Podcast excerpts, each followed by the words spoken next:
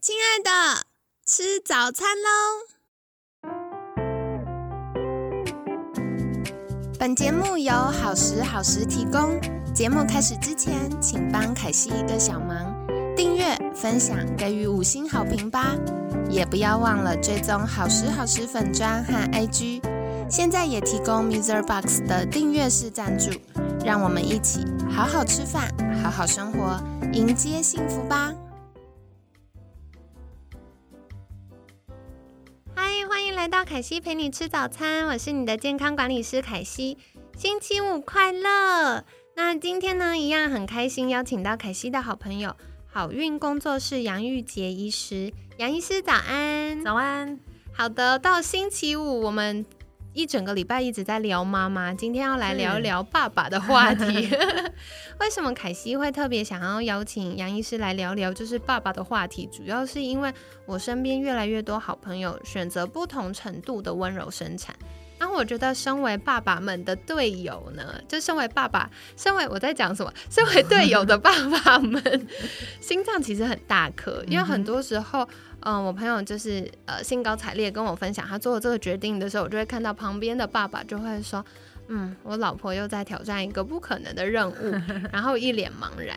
那想请问杨医师，如果准爸爸们听到，哎，太太想要选择温柔生产的时候，可以如何跟太太讨论或支持他，或者是有没有什么样的赋能课程是可以帮助爸爸或者是夫妻一起去了解，哎，到底他们可以怎么样做预备呢？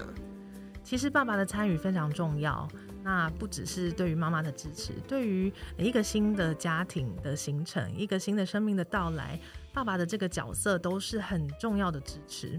那所以说，嗯，当爸爸从怀孕期就有参与感的时候，不管是跟着妈妈一起上课，或者是他只要有机会能够愿意听一听，诶，为什么太太有这样子的想法？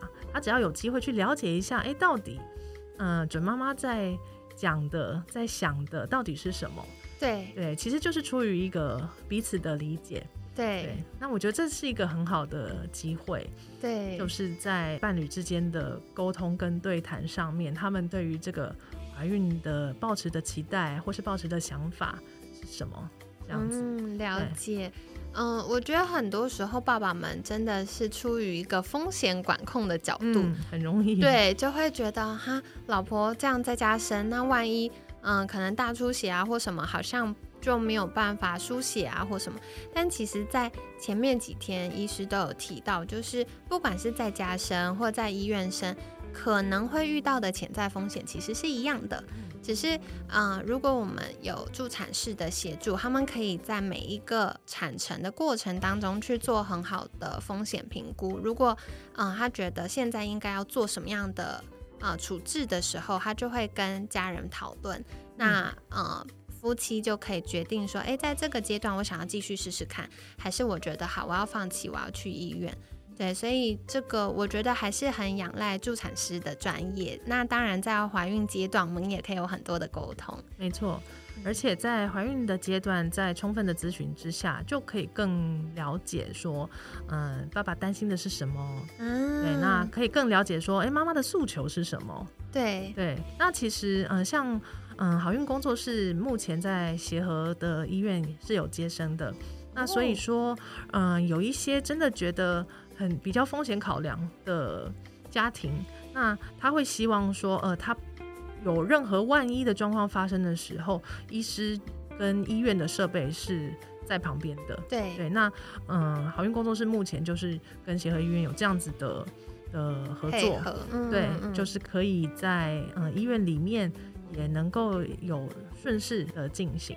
那当然啦，在医院的环境毕竟还是跟家里不一样，但是我们也不认为说，呃，温柔生产一定要在家里，对，或是一定要在要在助产助产所，或者是要在哪边？那这些我觉得，呃，真的很在意风险的考量的时候啊，我举个例子给大家听，在嗯，不是印象中是芬兰，他如果他嗯还是。也还是丹麦，就是他们认为居家生产是一个嗯、每个女性就都可以有的选择。哦所以如果你选择居家生产的时候，他们会派一台救护车，就在你门口等到你生完没事他才走。好酷哦，对啊可，以做到这种程度。是的，所以呃，这个国家对于嗯人民的生产的多元的尊重跟选择是这样子在支持的。嗯，对，那以台湾来讲，如果说是嗯、我还是必须说，就是要安排居家生产的话，我们都会希望是在嗯、评估过低风险的状态下，对同时你也要帮自己安排好有没有后送的计划，对对对因为嗯。风险再怎么低，那我们都还是会有所预备啦。对对，就是做最好的评估，可是做最坏的打算。嗯会把这个准备嗯，准备着。那这个东西并嗯不能一直鼓励大家说，呃，朝着风险去想。但是其实我们会，不能一直单纯只带着粉红泡泡进行。对对对，就是我们还是要认识到说，就是顺势生产有它在自然的呃生理的进行的方式。嗯，但是你的生产过程还是可能会需要协助的时候，还是可能会有需要不同程度的医疗协助。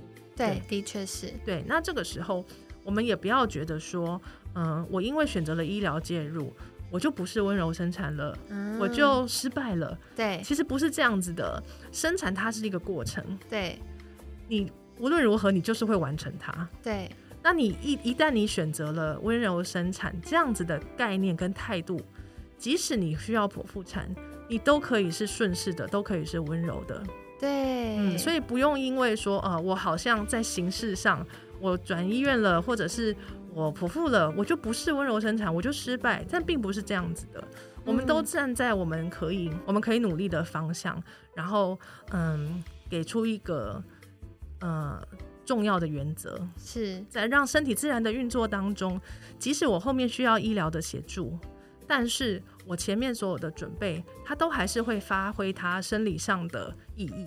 对不管是在呃荷尔蒙的转换上面，不管是在嗯、后续的恢复上，不管是在母婴的依附跟持续的亲子的那个支持上面，正常产程的启动，嗯，都是一件很重要的事情。嗯那即使你后面不管是剖腹也好，或者是说呃转院也好等等，因为真的有一些呃风险的状况发生，你需要在医疗的监测下生产也好。嗯，我想我们团队其实也会经历过这些状态，我们也都会当时的条件可以的状况下，尽量完成到，比方说延迟断脐呀，然后让嗯母婴的肌肤接触的时间啊等等，这些都会在呃情况允许的条件下面努力的去进行。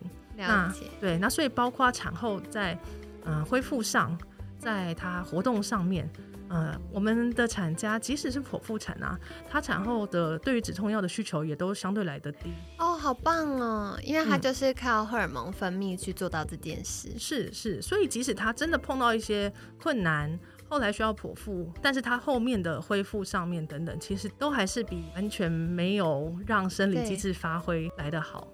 哦，我觉得杨医师这个分享好重要，而且听起来很美好。因为很多时候大家会认为这是一翻两瞪眼的事情，我没有百分之百照着我预期的方式进行，好像我就失败了。嗯，可其实不是，因为像我们这几天来一直反复强调，温柔生产是一个概念。